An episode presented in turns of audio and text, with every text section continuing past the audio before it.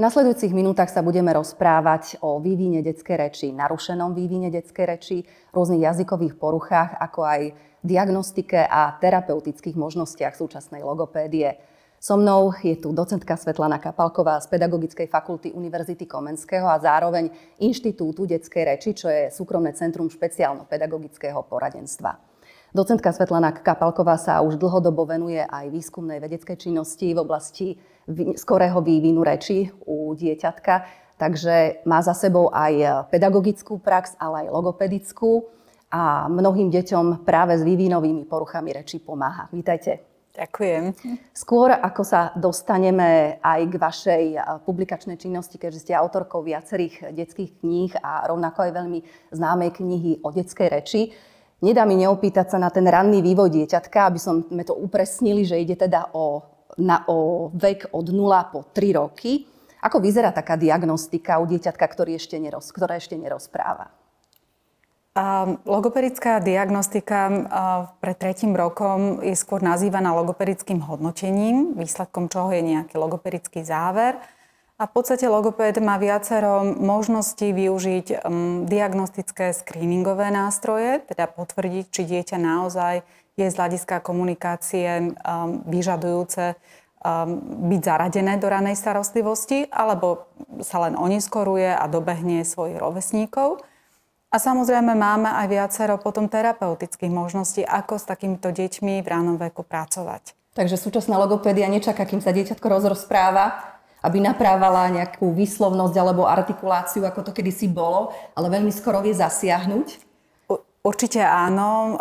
V podstate veľmi často sa logopedi stretávame s otázkami, ktoré smerujú hlavne na výslovnosť a na zvukovú rovinu reči ale je nevyhnutné povedať a ja stále zdôrazňujem, že komunikácia to je v podstate slovná zásoba, to je gramatika, to je rozprávanie príbehov.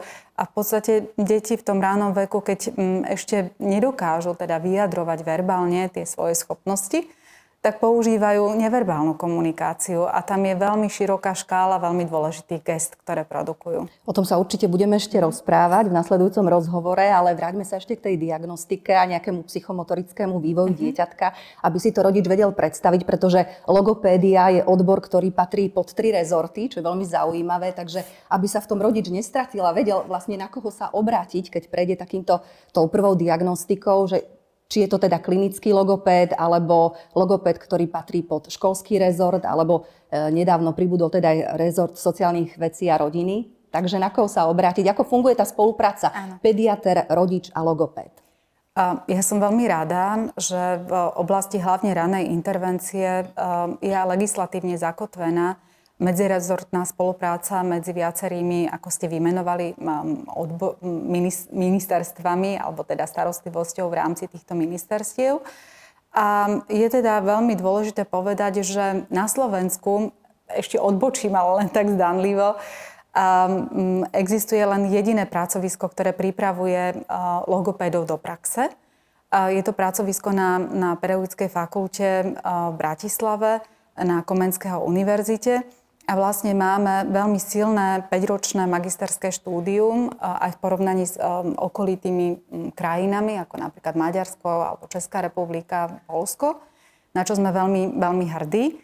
A v podstate za hranicou týchto 5 rokov po skončení štúdia si logopéd môže vybrať, kde chce pracovať. Či je to v rámci ministerstva zdravotníctva ako klinický logopéd, či je to v rámci ministerstva školstva ako logopéd pracujúci napríklad mm, odborný zamestnanec v centrách špeciálno-pedagogického poradenstva, alebo školský logopéd v školách, v špeciálnych škôlkach, alebo, ako ste povedali, v treťom rezorte e, Ministerstvo sociálnych vecí, práce a rodiny a tam môže pracovať napríklad centra časnej intervencie alebo rôznych DSS-kách a, a podobne. Mm-hmm. To je veľmi zaujímavé. Mm-hmm. Máme dostatok logopédov? A určite túto otázku počúvame veľmi často a teda úprimne nie je ich dosť. Určite nie sme úplne spokojní s tou situáciou, aká, aká na Slovensku je. Na druhej strane treba povedať, že um, logopédia je stále relatívne nový odbor, pretože už 25 rokov je odčlenená od špeciálnej pedagogiky na Slovensku. A pripravuje ročne 20, v jednom ročníku je 20 študentov logopédie. A je to tak preto, lebo my veľmi dbáme na to, aby nielen teoreticky boli, boli študenti pripravení, ale hlavne, aby mali veľmi dobrú a kvalitnú prax, ktorá je špecializovaná a ktorá sa vždy viaže ku konkrétnemu predmetu, ktorý sa vlastne v škole učia.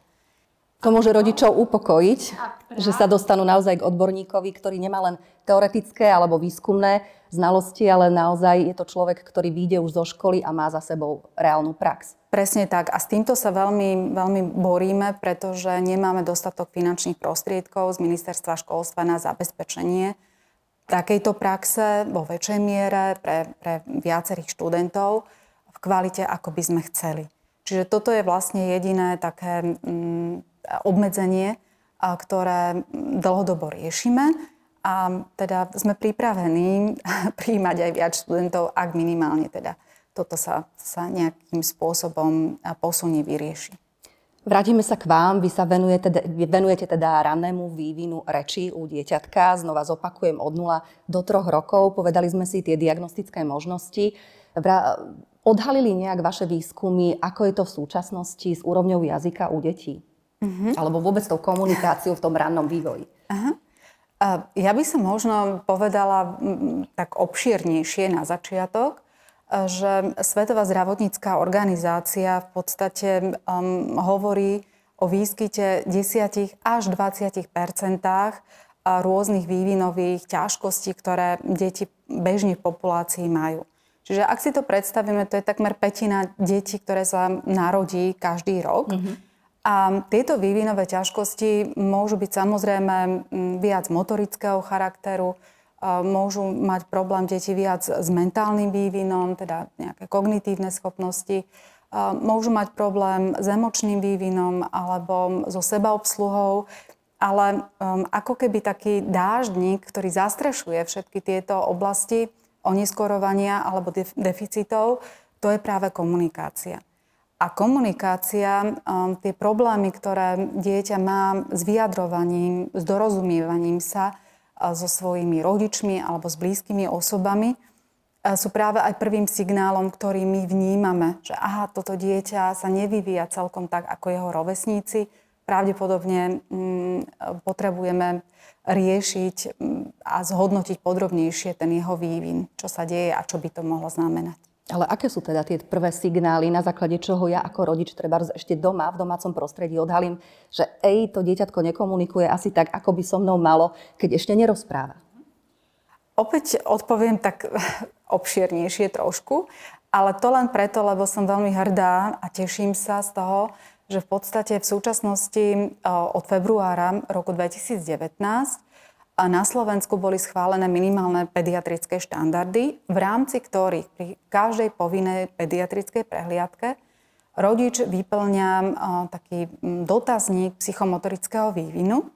A je to veľmi krátky dotazník obsahujúci zo pár otázok, na základe ktorého pediatr vie veľmi rýchlo posúdiť, či to dieťatko má nejaký deficit, má, má, môže mať nejaký problém alebo nemá. A ak mm, pediatr označí to dieťa už v 3. mesiaci alebo, alebo vo 8. mesiaci alebo v 24. mesiaci, a pri ktorejkoľvek z týchto pediatrických prehliadok, um, že dieťa je označené teda ako rizikové, tak um, na potvrdenie tohto rizika je rodičovi ponúknutá um, ďalšia podoba dotazníka a to je práve komunikačný dotazník test komunikačného správania alebo dotazník MCHAT, ktorý je zameraný skôr na vyhľadávanie detí, ktoré majú autizmus alebo pervazívne vývinové poruchy. Mm-hmm. Čiže tento, táto, táto druhá ako keby um, metóda alebo uh, tento druhý krok uh, naozaj buď potvrdí, uh, že dieťa je rizikové, potrebuje ranú intervenciu a je odosielané logopédovi, špeciálnemu pedagógovi a iným odborníkom, neurológovi a otorinolaryngológovi, alebo um, ten pediatr na základe výsledkov rozhodne, že um, budeme čakať, budeme monitorovať a zopakujeme tie testy. On vlastne v ďalšom kroku pri ďalšej mm. prehliadke. Vy ste spomínali, že zhruba teda jedna petina detí má nejaký jazykový problém na základe posledných nejakých výskumov a údajov. Je to veľa, málo v porovnaní s minulosťou? Um, to je tiež taká častá otázka, mm-hmm. ktorú, ktorú dostávame. Um, um, je veľmi ťažké na ňu odpovedať z toho dôvodu, že jednoducho neexistujú presné štatistiky na Slovensku, ako to bolo pred 30 alebo 40 rokmi. My vieme v súčasnosti, že um, určite um, tí deti uh, s komunikačnými poruchami pribúda z dvoch dôvodov. Pretože sú um, lepšie zachytiteľné. Skôr to je tá včasná vieme, diagnostika? Presne mm-hmm. tak. Skôr ich vieme identifikovať. Mm-hmm. Máme viaceré veľmi spolahlivé, citlivé nástroje, ako mm-hmm. to vieme robiť ešte pred tretím rokom. A druhou veľkou takou oblasťou je, je záležitosť, ktorá sa týka um, medicínskej starostlivosti, ktorá samozrejme je oveľa lepšia, ako to bývalo. A um, veľmi často, veľmi, veľmi často, veľmi, a to je veľmi dobré, um, dokážeme sa postarať o veľmi predčasne nedonosené deti alebo deti s veľmi nízkou porodnou hmotnosťou, mm-hmm. s veľmi teda nízkym gestačným vekom, kde to ktoré... riziko vývinu rečí Presne môže tak. neskôr byť oveľa problematickejšie. A sú tam aj iné faktory, napríklad dedičnosť? Určite áno. My napríklad vieme, že veľa, bohužiaľ, um, porúch reči, um, hovoríme tomu odborne, teda veľa, veľa narušení komunikačnej schopnosti, koluje ako keby v krvi rodín. Mm-hmm. Čiže ak sa v rodine napríklad v minulosti u starých rodičov alebo rodičov vyskytli ťažkosti napríklad uh, s čítanou rečou, uh, s písaním alebo čítaním, s porozumením, je veľmi veľká pravdepodobnosť, že tieto špecifické poruchy učenia bude mať neskôr aj dieťa, respektíve vnúk. Veľmi podobne je to napríklad v oblasti zájakavosti. Čiže my vieme, že je tam veľmi silná predispozícia a ak teda v rodine um, existuje niekto, kto sa zajakával mm. alebo teda mal problém s touto neplynulosťou reči, je, je veľmi pravdepodobnosť, pravdepodobnosť, že to bude aj u áno. alebo syna. Lebo takedy samozrejme starí rodičia, keď počujú prvýkrát slovo dizortografia, dyslexia, dysgrafia, je to pre nich španielská dedina a myslia si, že je to nejaký novodobý výmysel, ale reálne sú to vývinové poruchy učenia, ktoré nepriamo teda súvisia s nejakou vývinovou poruchou reči, ktorú u bábetka ešte nevieme nejakým spôsobom zistiť. A je to tak. Na druhej strane my vieme, keďže poznáme tie e, prediktory alebo poznáme e, tie symptómy, znaky, ktoré vieme zachytiť už v predškolskom období častokrát alebo dokonca v ránom veku.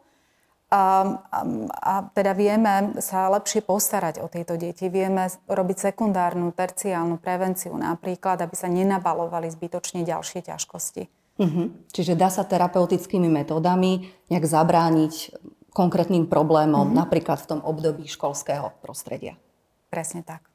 Možno ešte je dôležité mm. podotknúť, že t- teda rána intervencia sa robí hlavne preto, aby sme um, zabezpečili a maximalizovali vývinový potenciál dieťatka mm-hmm. bez ohľadu na to, akú má poruchu alebo aké má ťažkosti.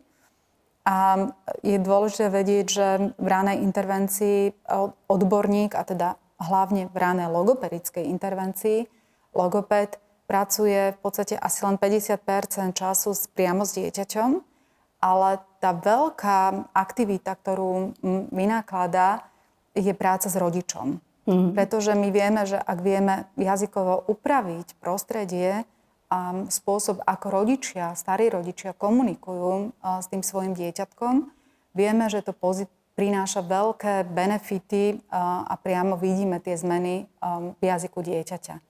Tým, bez toho, aby sme s ním priamo pracovali. Tým nepriamo naznačujete, aké veľmi dôležité to zázemie dieťatka, uh-huh. do ktorého sa narodí, teda nie len jeho rodičia, starí rodičia, teda tá najbližšia rodina, ktorá s ním najčastejšie prichádza do kontaktu. Čiže to sú nejaké jazykové vzory. Ale čo ak tie jazykové vzory nie sú správne vzžité? Pracujete s rodičmi napríklad vo vašej praxi v logopedickej poradni, okrem toho, že pracujete aj s ich deťmi?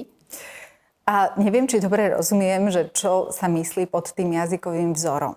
Správna výslovnosť, správne vyjadrovanie, to je vlastne, čo patrí ku komunikácii s dieťatkom, tak som to myslela. A, mm, toto je v podstate len jeden, ako keby jedna, jedna tá formálna stránka, ako sa ten rodič um, správa v komunikácii. Ale oveľa podstatnejšie je uvedomiť si, že uh, dieťa sa jazyk a reč vlastne učí tým, že um, tú reč počuje vo svojom okolí. A my odborne tomu hovoríme, že jazykový input a rodičia, teda bez ohľadu na to, či sú nejakí vzdelaní v tejto oblasti alebo nie, tak my vieme, že intuitívne sa vedia znížiť na úroveň dieťaťa v oblasti komunikácie a vedia teda urobiť e, také zmeny v tom, v, tej, v tom svojom prístupe, keď hovoria s dieťatkom, ktoré vedú práve k efektívnejšiemu osvojovaniu jazyka ako takého. Tak buďme konkrétnejšie. Mm-hmm. Aké sú to tie komunikačné nástroje, ktoré vieme poradiť rodičom, aby ich už od ranného štádia vývoja dieťatka vedeli zapracovať vo svojej rodine? Um, je veľmi zaujímavé, že medzi také tie základné efektívne komunikačné stratégie nazývame to, to tak, takýmto súborom, takýmto názvom, patrí napríklad, um, že sa intuitívne znižujeme na jazykovú úroveň dieťatka. Ak dieťatko rozpráva na úrovni napríklad prvých slov a nerozpráva v dlhších vetách, ten rodič um, intuitívne veľmi často uh, používa len dvojslovné vety a robí to nevedome, robí to uh, častokrát bez toho, aby si to uvedomoval. Um, ak napríklad um, vysvetľuje niečo malému dieťaťu, ktoré je jazykovo teda menej kompetentné zatiaľ, tak um, používa kratšie vety. Používa mm-hmm. jednoduchšiu gramatiku, napríklad dlhšie čaká, robí dlhé pauzy. Um, veľmi často um, do tej svojej reči vkladá um, detské slova, ktoré samotné dieťa produkuje, v snahe naozaj sa čo najviac vyladiť, aby si rozumeli. Takže to sú, tých stratégií je samozrejme oveľa, oveľa viac, a čo je geniálne, tie stratégie e, fungujú na celom svete bez ohľadu na typ jazyka. A, a tento upravený, povedala by som, register, akým rozpráva matka, otec alebo dospelý s dieťaťom, je teda veľmi univerzálny a odborne tomu hovoríme, že reč orientovaná na dieťa. Mm-hmm. Že má ale, to aj svoj termín. Zaujímavé, ale kým sa dieťatko rozrozpráva, tak nejaký ten čas prejde a čím ho vyplniť, ako komunikovať s dieťatkom, kým naozaj začne používať prvé slova. Vieme, že najskôr je to krík, pláč, keď si ho privedieme z nemocnice, potom neskôr je to nejaké gagotanie, džavotanie, až potom tie prvé slova. A nehovoriac o mimike, ktorú sme na začiatku tohto rozhovoru spomenuli, aké je veľmi dôležité používanie gest práve v, tej, v tom učení sa komunikovať s dieťatkom. Tak poďme sa teraz trošku o tom porozprávať, ako to funguje. No absolútne súhlasím, pretože e, neverbálna komunikácia je nesmierne dôležitá aj pre verbálnu komunikáciu, pre slova, pre gramatiku neskôr. A v podstate my vieme, že opäť bez ohľadu na typ jazyka, je to veľmi také generalizované, veľmi všeobecné, vieme, že približne niekedy okolo toho 8. mesiaca dochádza k tomu, že dieťatko si zrazu začína uvedomovať zámer, začína si uvedomovať um, mm, motiváciu, že chce niečo povedať tomu dospelému, máme alebo otcovi. A ten svoj zámer ukazuje na vonok pohybom, ktorý je veľmi špecifikovaný, ktorý je diferencovaný, ktorý nie je náhodný. A práve uh, tento pohyb, ktorý nesie význam, my nazývame gestom. Čiže mm-hmm. podľa prvého gesta my vlastne vieme, že aha, toto dieťatko už má zámer a veľmi úzko to súvisí aj s vývinom teda myslenia, vývinom kognície.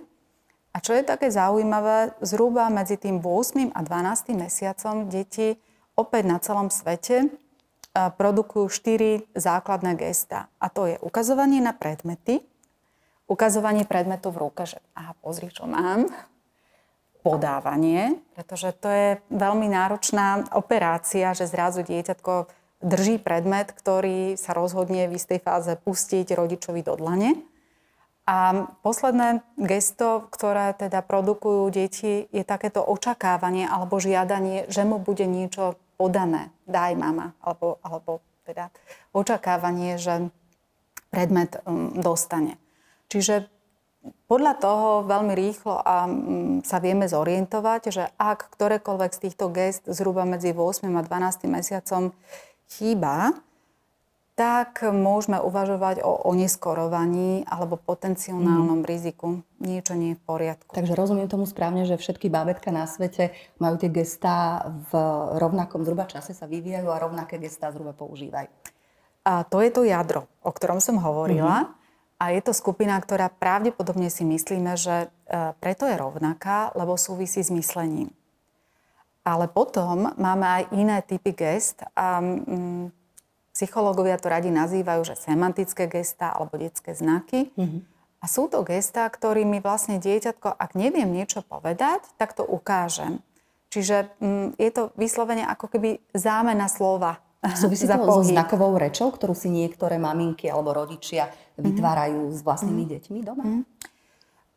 Znaková reč v podstate e, stojí presne na takýchto um, teóriách založených na dôkazoch, evidence-based sa tomu hovorí v súčasnosti, kde mnohé autorky skúmali, ako súvisia gestá, ktoré si deti vytvárajú alebo ktoré používajú rodičia a či tie gestá ako keby pomáhajú lepšie naštartovať slovnú zásobu detí, keď sú staršie.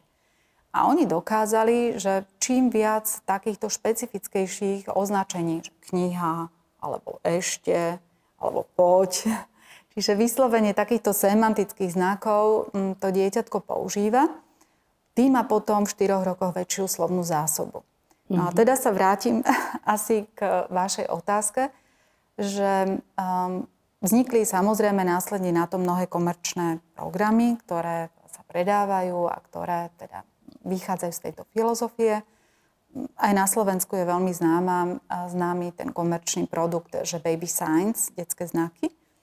Ale ja ako logoped by som chcela teda povedať, že ak rodič chápe, že používanie takýchto gest je, je pre dieťa dobré, že to vôbec nebráni, skôr naopak posilňuje, aby, aby malo väčšiu slovnú zásobu, aby skôr začalo rozprávať, tak nemusí mm, chodiť do špeci- špeciálneho kurzu, stačí, že to bude realizovať mm, v domácom prostredí a tie gesta si naozaj môže vymýšľať aj, aj sama. Tá mama a teda vyladiť sa. Aj manžel používa to, ten istý pohyb a teda dieťa sa ho týmto spôsobom učí chápať a používať. Ak som to správne porozumela tomu, čo hovoríte, mm-hmm. tak eh, vy ste spomenuli výraz eh, slovná zásoba. Mm-hmm. Čiže v tom rannom vývoji dieťatka, kedy sa rozvíja ešte len jeho reč a pracujeme nevedome, podvedome na jeho kvalitnej reči, je veľmi dôležité zamerať sa práve na obohacovanie, na čo najväčšiu slovnú zásobu, ako skôr na to, ako to dieťatko rozpráva. A Slovná zásoba eh, je veľmi dôležitý faktor, je jeden z množstva, samozrejme, eh, v oblasti komunikácie. Ale my napríklad vieme, že slovná zásoba veľmi vysoko mm, súvisí eh, priamo s intelektom dieťaťa. Mm-hmm. Čiže toľko, mm, koľko slov dieťa rozumie, um, vieme dokonca na základe tej pasívnej slovnej zásoby odhadnúť aj jeho neverbálny intelekt podľa posledných štúdí. Čiže um, je veľmi dôležité si uvedomiť, že ak dieťa nemá významy, ktoré vyjadruje, či už neverbálne alebo, alebo slovami, um, zrazu mu chýba nástroj, pomocou ktorého bude rozmýšľať. Pretože rozmýšľať môžeme len o nejakých entitách, o nejakých jednotkách, ktoré vieme pomenovať. Vieme členiť z prostredia, a vieme, vieme sa k ním teda nejakým spôsobom postaviť, vieme ich mm-hmm. pomenovať. Aké prvé slova, koľko by ich asi malo byť, by mali odznieť z úst dieťatka a v akom období teda? A samozrejme e, máme veľmi také ako stabilné rebríčky a odporúčania, že v prvom roku prvé slova. My napríklad na základe nášho um, longitudinálneho výskumu vieme, že slovenskí hovoriace deti v tom 12. mesiaci používajú už 12 slov priemerne. Zhruba okolo 16. mesiaca je to 40 slov, ktoré pro, produkujú až 40 gest. Čiže tam napríklad pekne vidíme, že tie gestá sa nekryjú celkom s prvou slovnou zásobou, A že ak by sme nerátali do vyjadrenia gesta, tak jednoducho to, ten repertoár detský by bol veľmi teda zúžený. Mm-hmm. A ďalej, ak ideme za hranicu druhého roka, tak v podstate sú to prvé dvoj- a trojslovné spojenia. Napríklad vieme, že slovenský hovoriace deti v tom druhom roku už používajú aj prvé predložky. Tie sú najčastejšie v, na a do. A, a um, zhruba okolo 30. mesiaca sú to naozaj už také štvor, 5 slovné výpovede, vety. A za hranicou 3. roka už v podstate očakávame súvetia, kde dokáže vyjadrovať kauzalitu, čiže vie sa pýtať prečo, vie vysvetľovať. Že takým kvalitným komunikačným partnerom. Partnerom, presne tak. A dokonca očakávame za to hranicou 3. roka, že dokáže aj prerozprávať jednoducho príbeh. Čiže um, čo sa mu stalo, alebo mm, pre, vie jednoducho prerozprávať um, dej knihy, o ktorej si čítali, alebo um, príbehu v televízii, ktoré videli. A dokážu to dnešné deti? Čo ukázala vaša prax? Um, je veľmi, je veľmi ťažké sa jednoznačne opäť um, vyjadriť a povedať, vedia alebo nevedia. Um, to, čo vieme, Naratívna schopnosť, teda rozprávanie príbehov, sa zlepšuje od 3. roka a vlastne trvá celý život. Aj dospelí sa zdokonalujú v tom, ako vedia rozprávať príbeh. A um, v rozprávaní uh, toho príbehu my môžeme sledovať viacero premenných. Takže určite sa zlepšujú v takej tej um, kognitívnej mentálnej schéme. Čiže nezabudnú povedať, komu sa príbeh stal, um, nezabudnú povedať, kde sa príbeh odohral, uh, čo sa vlastne stalo, čiže vyjadriť nejaký konflikt, vyjadriť nejaký záver. A to sú v podstate také, tak, taká kostra, dobrá kostra príbehu, uh, ktorá sa um, zdokonaluje v celom tom predškolskom období, aj teda neskôr. Na druhej strane naše výskumy paradoxne ukazujú, že slovná zásoba našich detí v predškolskom veku um, porovnaní so zahraničnými krajinami tie naše slovenské hovoriace deti um, nevykazujú taký signifikantný progres medzi 3. a 6. rokom. A to je dosť veľa, to sú 3 roky. Um, je, to, je to v podstate aj pre nás prekvapivé a myslím, že to bude taká oblasť možno nového výskumu, aby sme sa na to pozreli podrobnejšie. Takže nepoznáte tie dôvody, prečo je tomu? Môžeme sa domnievať, prečo mm-hmm. je to tak. A určite na to má veľkú, v tom zohráva veľkú úlohu to, akým spôsobom a koľko času môžu deti rozprávať v školskom a predškolskom zariadení, pretože vlastne len trénovaním jazyka si intuitívne osvojujú slovnú zásobu a zlepšujú porozprávanie príbehu. Ale ak to prostredie školské, či už v predškole alebo, alebo v školskom prostredí, je um, orientované skôr na také um, explicitné osvojovanie vedomostí, definovanie vecí a teda vyžadovanie ticha mm-hmm. v rámci triedy, a, tak dieťa proste nemá príležitosť trénovať tú svoju komunikačnú zručnosť. Mám tomu rozumieť správne, nechať dieťa sa vyrozprávať? A skôr som mala na mysli uh, vytvárať pre ňo vodné aktivity, kde uh, tak môže urobiť. Čiže vy, vytvárať skôr vhodné komunikačné situácie, ako diskusia s rovesníkmi, um, diskusia alebo hra, pri ktorej dieťa môže um, participovať so svojimi rovesníkmi v rámci nejakej dramatizácie alebo hrania nejakého príbehu. Rolové hry? In, in, výborne. Interaktívne čítanie napríklad, kde môže diskutovať o príbehu s tou učiteľkou a nie je to len to, že si vypočuje pred zaspávaním príbeh, ktorý niekto prečíta a vlastne on do ňoho nejak nevstupuje. Nie, nie, nie je zaangažovaný aktívne. Vy ste mi pomohli, vyslovene nahrali na smeč, pretože s rozvojom reči určite súvisí aj čítanie. Čítanie kníh, nielen to pasívne vnímanie, ale ako ste naznačili, je dôležité sa aj rozprávať o tom, čo sme čítali dieťaťu alebo čo sme spoločne čítali a neskôr, keď začne čítať, samozrejme, aby vedelo aj ono prerozprávať ten príbeh. Skúsme teraz povedať, poradiť rodičom možno akú literatúru aké knižky podať v tom prvom útlom veku dieťatka do rúk, čo by to malo byť, ako by to malo vyzerať, ako by sme my ako rodičia mali podporiť čítanie u detí, ako by vôbec to čítanie príbehov malo vyzerať v tom prvom rannom období. Uh-huh. A možno vymením poradie Pokojne. a začnem tou druhou časťou, že, že či čítať a prečo čítať v rannom veku. A mnoho výskumov prekvapivo ukazuje, že my vieme, slovná zásoba rodičov veľmi úzko súvisí aj s tým, koľko oni sami čítajú. Čiže vieme, že počet kníh domácnosti veľmi vysoko koreluje, súvisí s veľkosťou slovnej zásoby detí. Druhý fakt je taký, ak by sme to mali interpretovať, že ako je to možné. Um, druhý fakt je taký, že ak si predstavíte, že mama alebo otec v tom prostredí um, v, ránom veku, v ránom veku sa snaží s dieťatkom naozaj tráviť veľa času, naozaj s ním veľa rozprávať, um, či chce alebo nechce, tak tie témy sa budú opakovať. Pretože prechádzame stále každý deň cez tie isté rutiny. Um, trávime čas pri stolovaní, jeme niečo, um, hráme sa veľmi podobné hry v domácom prostredí, kúpeme sa, a tak ďalej. Na to sa nabaluje viac menej veľmi podobná slovná zásoba. Čiže tá frekvencia nie je taká dôležitá ako kvalita. A kvalitu alebo rozšírenie toho, toho, tej slovnej zásoby prichá, pri, prinášajú práve knihy, ktoré rodič dieťaťu číta, pretože tam sa zákonite objaví iný typ slovnej zásoby. Nemusí to dieťa opakovať a nemusí to hneď produkovať, ale dôležitá pre nás je aj pasívna slovná zásoba, že sa učí rozumieť slovám v súvislosti v kontextoch.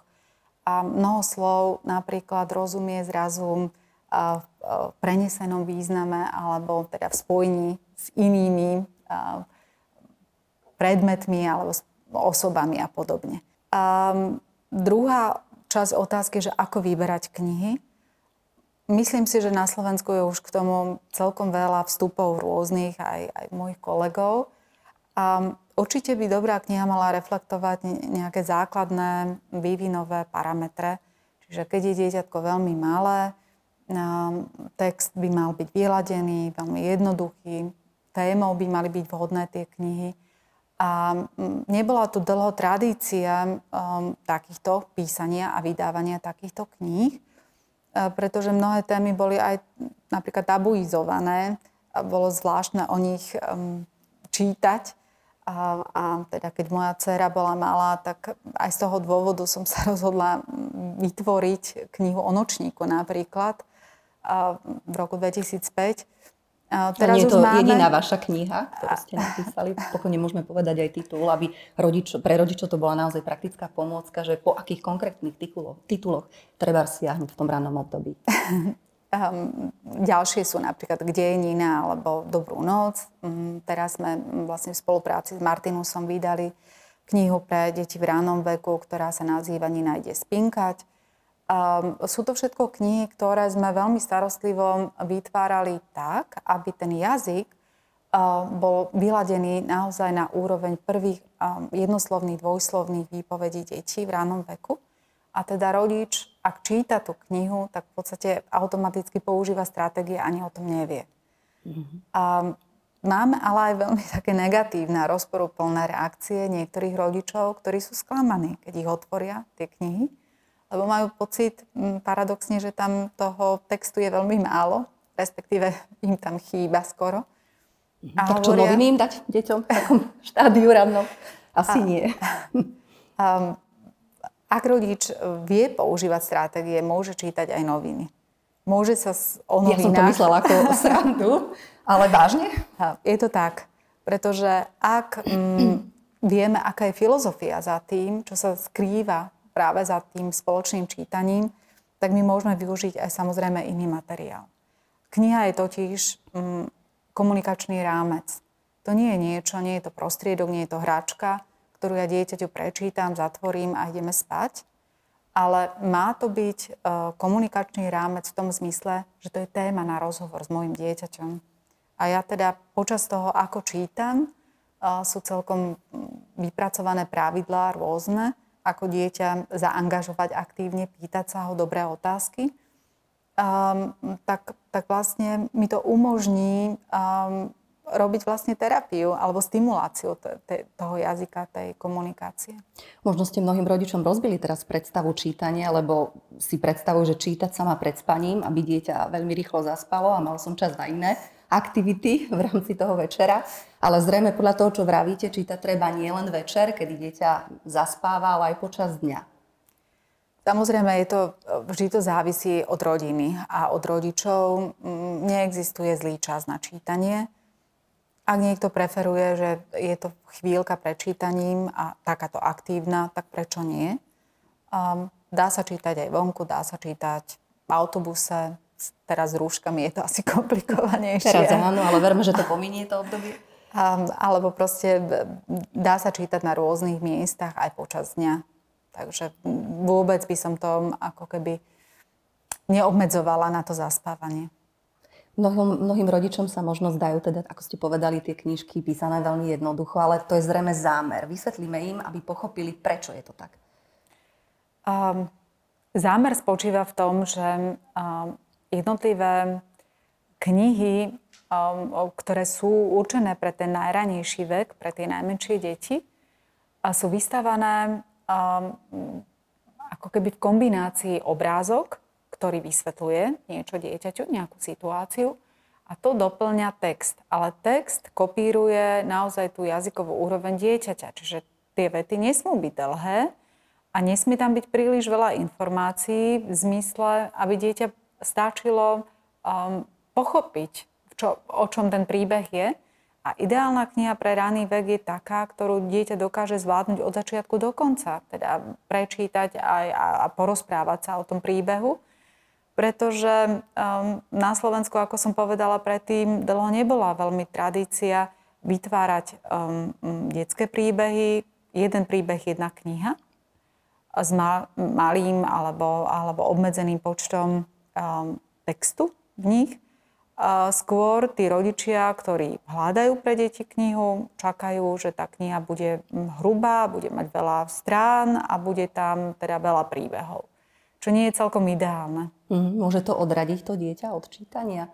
Zlakne sa množstva textu, možno presítené množstvom obrázkov, ešte keď sú veľmi farebné, dokáže aj toto odradiť, zabrzdiť to dieťa? Um, nepovedala by som, že zabrzdiť, ale skôr um, odrádza presne, ako ste povedali, v zmysle, že nemá chuť uh, mm-hmm. sledovať ten dej alebo rozprávať sa o tom so svojim rodičom, uh, pretože ho to nevtiahne nie je to pre ňo zaujímavé. My tiež dospeli asi nie celkom radi dočítame nejakú knihu, ktorá nás um, nezaujala. A ro- neradi to robíme na silu. Asi nikto z nás nemá toľko času, aby, aby čítal. Teda len preto, že musí. Mám ja byť ako rodič aktívny a vyhľadávať tie knižné tituly, alebo sa mám trošku prispôsobiť aj dieťatku a keď ono siahne po nejakej knižke, nechať ho, nech je práve to dieťa také aktívnejšie, aj čo sa týka vyhľadávania nejakých knižných titulov. Možno na začiatku aj e, sa človek alebo rodič zľakne, že či naozaj toto je vhodná knižka, ale netrhať mu ju, nebrať mu ju z rúk, nechať to dieťa, nech je aktívne. Moja osobná skúsenosť je taká, že častokrát to dieťa má trošku iný vkus ako jeho, jeho rodič a očakávania rodiča sú trochu iné ako to, čo sa páči dieťaťu. Čiže výborná aktivita je ísť spolu do knihkupectva alebo ísť spolu do knižnice a trošku mm, poňúrať spolu, povyberať a pozrieť si, čo by sa naozaj aj tomu dieťaťu páčilo témou a aj vlastne um, tým, tými ilustráciami. Nechať dieťa pozorovať, iba letmo pozorovať, čo si ono vyberie. To môže byť jedna stratégia. A na druhej strane chcem povedať, že e, ja aj keď ako mama, keď som mala malé deti, som sa snažila samozrejme obidve moje deti, aj dceru, aj syna viesť k tomu, aby čítali v ránom veku. A musím povedať, že mm, si vyberali úplne iné témy a úplne iné knihy sa im páčili, úplne od toho najranejšieho obdobia. Čiže z mojej perspektívy aj ako odborníka, aj ako rodiča mám pocit, že Neexistuje mm, ideálny rebríček, ktorý teda Knižných bude vhodný pre mhm. všetky mm-hmm. deti. ale je tam veľmi potrebné teda urobiť aj takú invekciu, hľadať, e, pozerať a podľa toho, k čomu dieťa inklinuje, niekomu sa viac páčia autička, dopravné prostriedky, hľadať skôr niečo v tomto duchu, aby to bolo príťažlivé. Mm, niekto má rád viac zvieratka, hľadať rôzne príbehy, kde hlavnými postavami sú zvieratka a podobne. Mm, rodičia sú možno aj veľakrát konzervatívni a genderovo orientovaní, že dajme tomu pre dievčatka vyberajú možno tituly o princeznách, o bábikách. Potom rodičia samozrejme zaskočí, keď dievčatko chce študovať, ako sa opravuje napríklad taká motorka. Um, Aj to sa vám už stalo? Um, Stáva sa nám to, skôr teda v logopedickej poradni v ránom veku, keď vyberáme a vyťahujeme nejaké knihy, pretože kniha je, je teda nevyhnutné povedať, že je vždy dôležitou súčasťou každej logopedickej terapii v ránom veku a vždy prejdeme v rámci toho stretnutia logopedického aj spoločné čítanie rodič, dieťa a teda logopéd nejaký titul. A sú deti, ktoré opakovane chcú a pýtajú si tie tituly, ktoré sme už prešli a sú deti, ktoré skôr teda nás prekvapia, čo si pýtajú. A, a mm, častokrát mm, prejdú len jednu stranu a nechcú pokračovať ďalej, ale to je v poriadku. Dôležitejšie je im stále tú knihu ponúkať a netrvať na tom, že čítame od začiatku do konca. Aký názor máte vy ako logopedička na spievanie deťom? Um, spievanie deťom je nádherná aktivita. Ja teda nemám hudobný sluch. Ale... Toto si presne povedali podľa mňa viacerí rodičia. A teraz dilema, spievať alebo nespievať, keď falošne zniem podľa seba.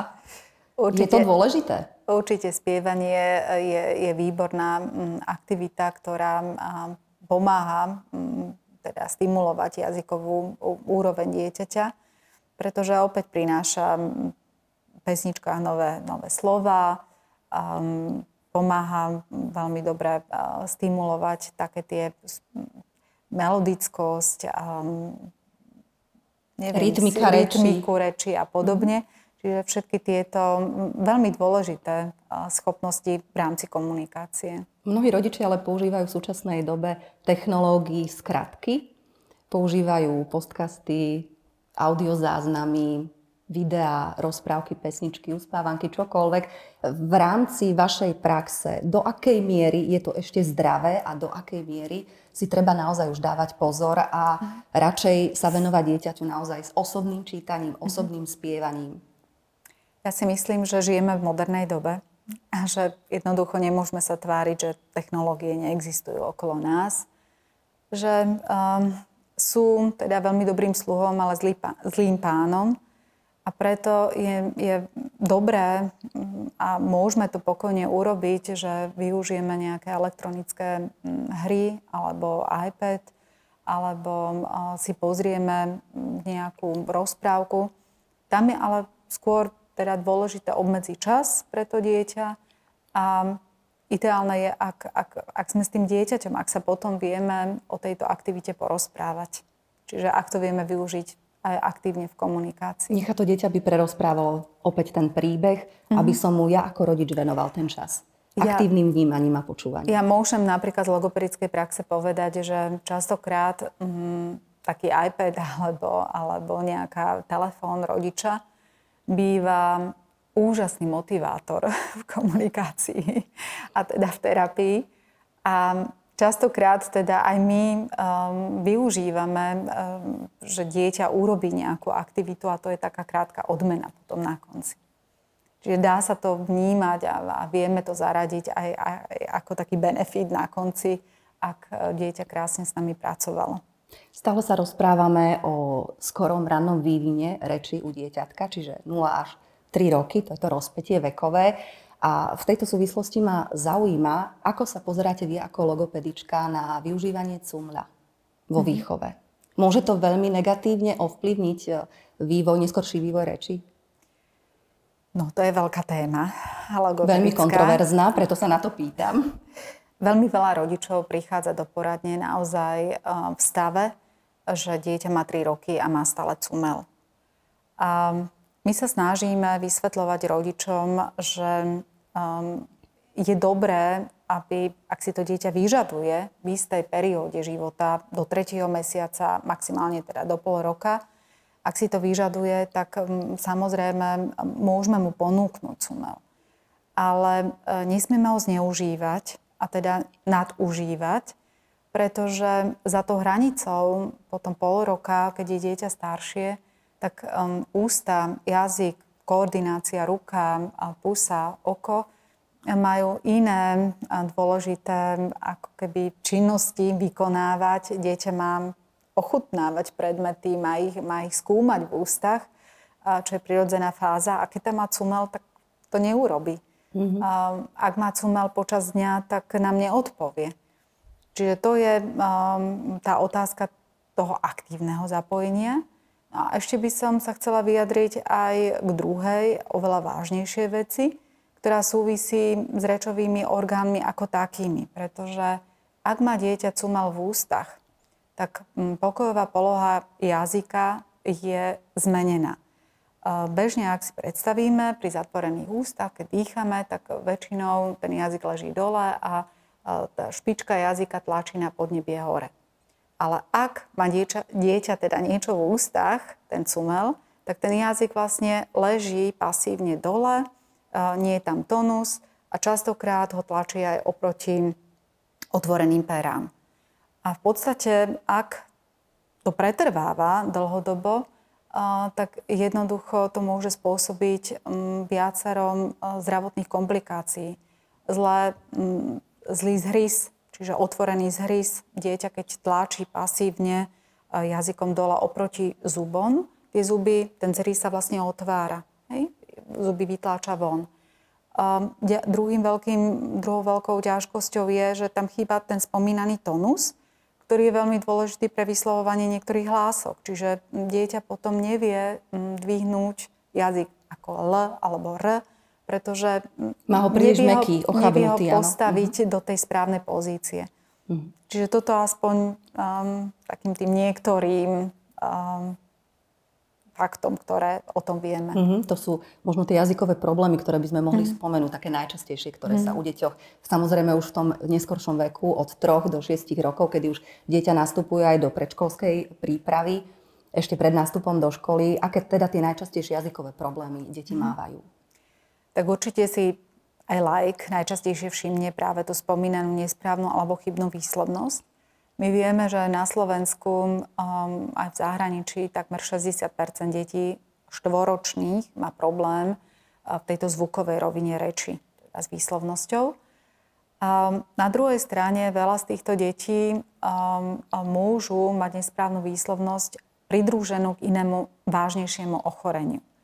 Čiže toto by som rozdelila na dve skupiny. Sú deti, ktoré jednoducho je to relatívne ľahko odstraniteľná porucha, um, z čoho teda sa tešíme a do, ak je dobrá spolupráca rodičov, logopéda a teda dieťa je motivované, tak um, vie sa naučiť správne vyslovovať hlásky v predškolskom um, veku pomerne ľahko. Um, časť ale týchto detí, ktoré majú chybnú alebo nesprávnu výslovnosť, majú aj iný vážnejší jazykový problém.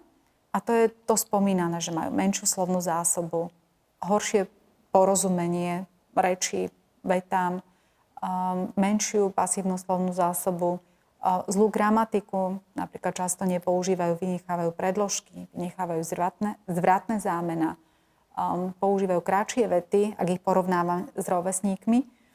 A to už vlastne hovorím o vývinovej jazykovej poruche. A tá uh, bohužiaľ sa nedá vyliečiť, nedá sa odstrániť.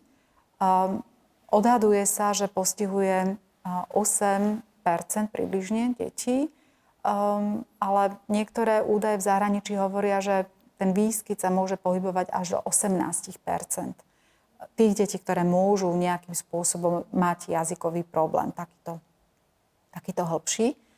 No a my vieme, že um, toto je častokrát teda geneticky um, uh, spôsobené ochorenie, koluje v, ži- v krvi, krvi. rodín, rodín, ako sme sa rozprávali.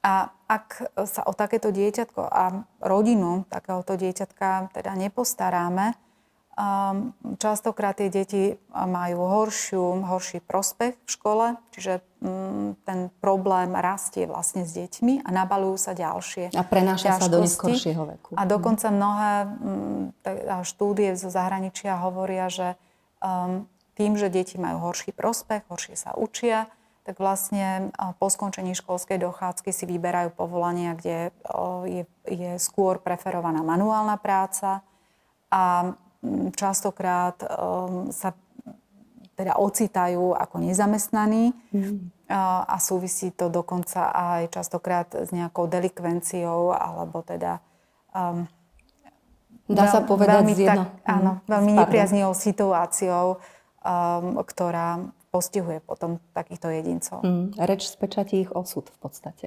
Aj ten osobný, aj ten profesionálny. Áno, takže toto je druhá, taká relatívne častá. Dokonca by sa dalo povedať, um, niekedy um, v zahraničí autori hovoria, že bežnej materskej škôlke, bežnej triede, kde je, dajme tomu, 20 detí, minimálne dve deti majú nejakým spôsobom um, definovanú, identifikovanú vývinovú jazykovú poruchu čo je relatívne teda frekventovaný jav. Ak si predstavíme veľmi veľa. školu, mm. a podobne. Vieme, že potom 60 z týchto detí, ktoré majú vývinovú jazykovú poruchu, minimálne, majú v školskom veku poruchy, špecifické poruchy učenia, čiže dyslexiu, dysortografiu um, a, a, a iné. Dysgrafiu, dysgrafiu, tam ich je viacej tých vývinových poruch učenia. A zároveň teda um, Opäť vieme, že um, ťažkú dyslexiu v našich podmienkach má približne 2 až 4% detí, ale uh, je to teda tiež relatívne častý jav v tých, tých triedach v mladšom školskom veku. No a ak by sme sa pozreli na iné poruchy, tak samozrejme máme tu ešte poruchy napríklad plynu, narušenie plynulosti reči, čiže postihuje zajakavosť. Mm-hmm. poskytuje, prepačte, postihuje takmer 5 populácie um, detí uh, v tom predškolskom veku a opäť je to vec, ktorá sa nedá odstrániť, ale um, dá sa veľmi dobre kompenzovať a dá sa zlepšiť kvalita života celej tej rodiny, nielen dieťaťa. Pokiaľ sa veľmi skoro začne s nápravou. Uh-huh. Okrem toho poznáme deti, ktoré napríklad sú brblavé, teda majú zvýšenú, uh, na rozdiel od zajakavosti, kde je spomalené tempo reči, tak pri brblavosti e, je tempo zrýchlené. A to je tiež relatívne teda častá vec, ktorú u niektorých detí vidíme. No a, a tiež sa nedá odstrániť? To je na rovnakom základe mm-hmm. ako, ako zákavosť. A ďalej môžeme, môžeme sa stretnúť samozrejme uh, s veľkou skupinou, relatívne veľkou skupinou detí, ktoré majú vývinovú jazykovú poruchu, ale tá je sprevádzaná dominantným iným postihnutím. Čiže to máme sluchovo postihnuté deti, máme mentálne postihnuté deti, deti s detskou mozgovou obrnou. A vlastne u všetkých týchto detí predpokladáme, že ich komunikácia sa bude celý život vyvíjať trošku inak ako, ako u rovesníkov. To bude Mám... zrejme aj to isté ako autizmus u detí. Takisto tam je narušená tá komunikácia. Áno, ale autizmus je jedna taká veľká samostatná téma, pretože um, deti s autizmom, um, veľmi veľká skupina um, detí, ktoré trpia autizmom, je tam veľa stupňov, majú aj mentálne postihnutie. Mm-hmm. Čiže uh, máme od vysokofunkčných autistov, ktorí naozaj um, ovládajú um, jazykové prostriedky ako slovnú zásobu a gramatiku a zlyhávajú skôr v tom, ako ich používajú a ako rozumejú preneseným významom napríklad slov, metaforám alebo, alebo viac významovým slovám. Až po deti, ktoré majú autizmus, majú mentálne postihnutie a ktoré vlastne nekomunikujú takmer vôbec. Takže tam je taká veľmi To je, veľmi, veľmi široké spektrum. Téma. Mhm. My sme vráťme, skúsme sa vrátiť teda k deťom, u ktorých sú treba jazykové poruchy naozaj ľahko odstraniteľné. Hovoríme teda o výslovnosti, náprave, artikulácie, teda relatívne zdravých deťoch. Prenesme sa teraz od obdobia od 3 do 6 rokov a do predškolských zariadení. Ako z vášho pohľadu funguje tá spolupráca pedagógov v týchto zariadeniach a logopédov? Lebo aj tu sa dá ešte veľa možno zachytiť, ak si rodičia niečo nevšimnú u detí, že niečo nie je v poriadku s rečou. Dá sa toto obdobie naozaj pekne ešte využiť na to, aby sme zachytili a zároveň nasadili nejaké terapeutické metódy, aby sme pomohli dieťatku, aby išlo naozaj pripravené na nástup do školy? Určite áno. preto vlastne aj vzniká taký um, no, nový, nový prístup, ktorý legislatívne má byť ukotvený. A, a hovorím teda o povinnej predškolskej dochádzke všetkých detí na území Slovenska už vo veku 5 rokov, čiže rok pred vstupom do základnej školy. My vieme, že um, tých ako keby um, oblastí, ktoré by dieťa malo vyriešiť alebo mať vyriešené pred vstupom do školy je viacero. A okrem čistej výslovnosti um, tam určite je, je veľmi dôležité, aby dieťa hovorilo bez dysgramatizmov, teda um, nehovorilo vidím veľa mravci napríklad a, a podobne, čiže to považujeme za dysgramatizmy, aby malo relatívne dobrú slovnú zásobu, aby dobre rozumelo, teda príbehom, aby vedelo zmysluplne partnerovi, komunikačnému partnerovi prerozprávať príbeh. Ale okrem týchto teda, schopností je veľmi dôležité aj príprava tzv. fonematického uvedomovania. To znamená, že aby dieťa vedelo nejak manipulovať alebo, alebo vnímať aj také abstraktné jednotky zvukovej reči, ako sú slábiky alebo hlásky. Čiže ak sa spýtame napríklad dieťaťa, mm, vytlieskaj slovo leto, tak to vie urobiť. Leto.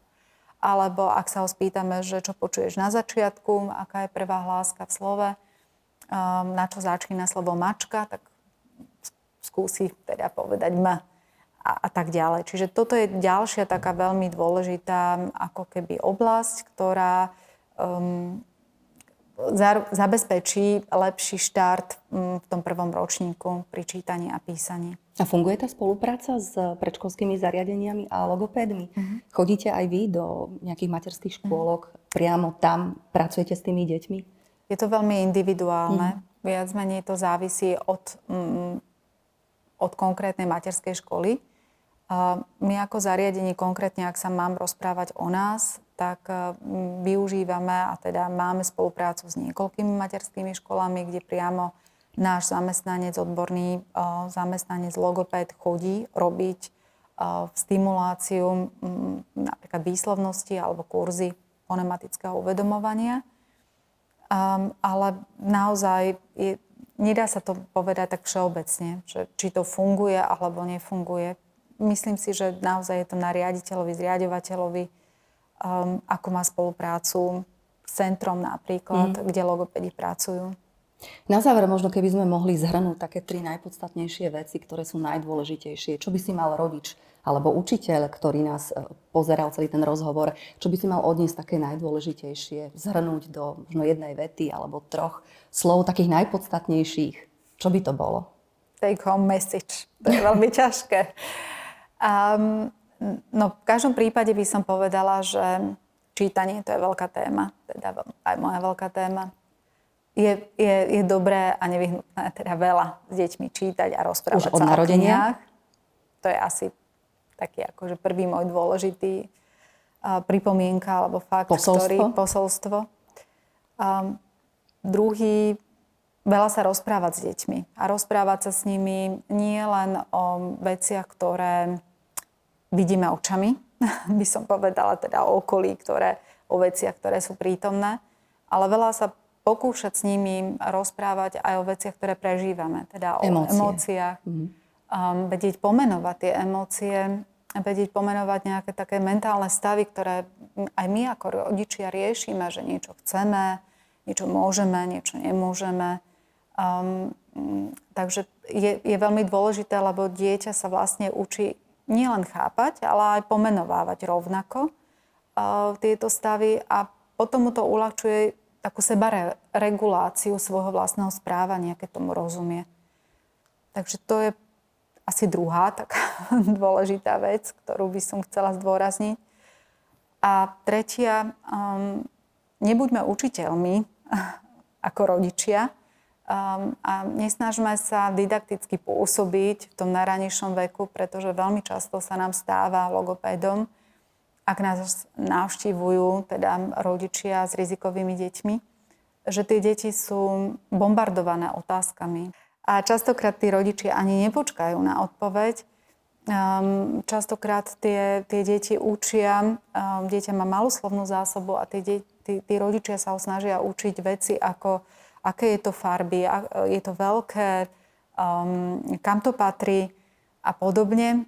Čiže skôr um, ako keby viac relaxovať a viac sa rozprávať naozaj tu a teraz. Um, čakať na odpoveď toho dieťaťa, keď už položím otázku alebo keď urobím nejaký komentár, pretože len ak dám priestor tomu dieťaťu a niekedy potrebuje relatívne dlhý čas na to, aby zareagovalo, hlavne ak ne, nerozpráva, tak e, len tak sa bude zlepšovať, len tak mu to bude pomáhať vlastne vo osvojovaní si lepšej úrovne v komunikácii. No, same to nepríde, takže vyžaduje si to určite veľké násadenie zo strany rodiča, aby bol prítomný v tom konkrétnom čase, kedy s tým dieťaťom komunikuje. Ďakujem veľmi pekne za návštevu. Našim hostom bola docentka Svetlana Kapalková z Pedagogickej fakulty Univerzity Komenského a Inštitútu detskej reči a zároveň autorka mnohých, mnohých knižných titulov pre deti. A ak ste našli v tomto rozhovore niečo, čo vám do budúcna pomôže a viete to hneď aplikovať, tak sme veľmi radi, splnilo to svoj účel. Pokiaľ máte nejaký špecifický problém, pokojne sa obráte na docentku Kapalkovú v Inštitúte detskej reči alebo siahnite po jej knižnom titule s príznačným názvom Kniha o detskej reči.